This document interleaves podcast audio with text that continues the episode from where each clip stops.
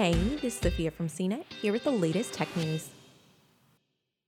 On Monday, the U.S. Justice Department charged four members of China's People's Liberation Army in connection with the Equifax hack, one of the largest data breaches in U.S. history.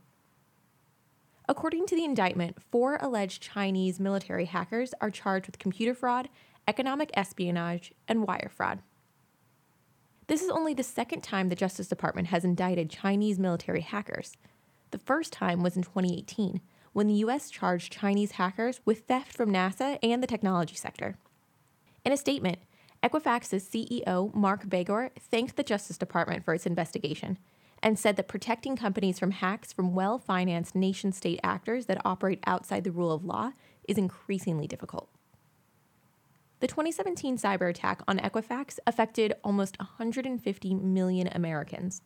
The hackers got access to names, social security numbers, birth dates, and addresses. In July 2019, the credit monitoring agency settled with the Federal Trade Commission to pay at least $575 million over its security failures.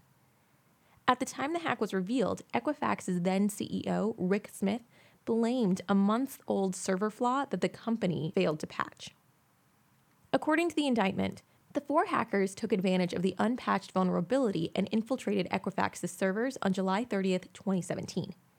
The company blamed the security failure on a single employee, despite the fact that the vulnerability had been known about for at least two months. A congressional committee said that the hack was entirely preventable in a 2018 report.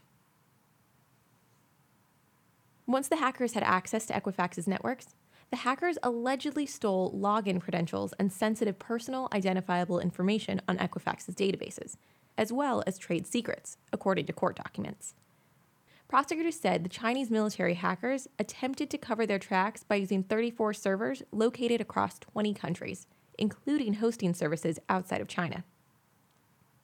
Court documents also claim that the alleged hackers used encrypted communications within Equifax's network to blend in with the company's normal activities. The Justice Department doesn't normally bring charges against military officers, but Attorney General William Barr noted that there were exceptions, as in Equifax's case. For more of the latest tech news, visit cnet.com.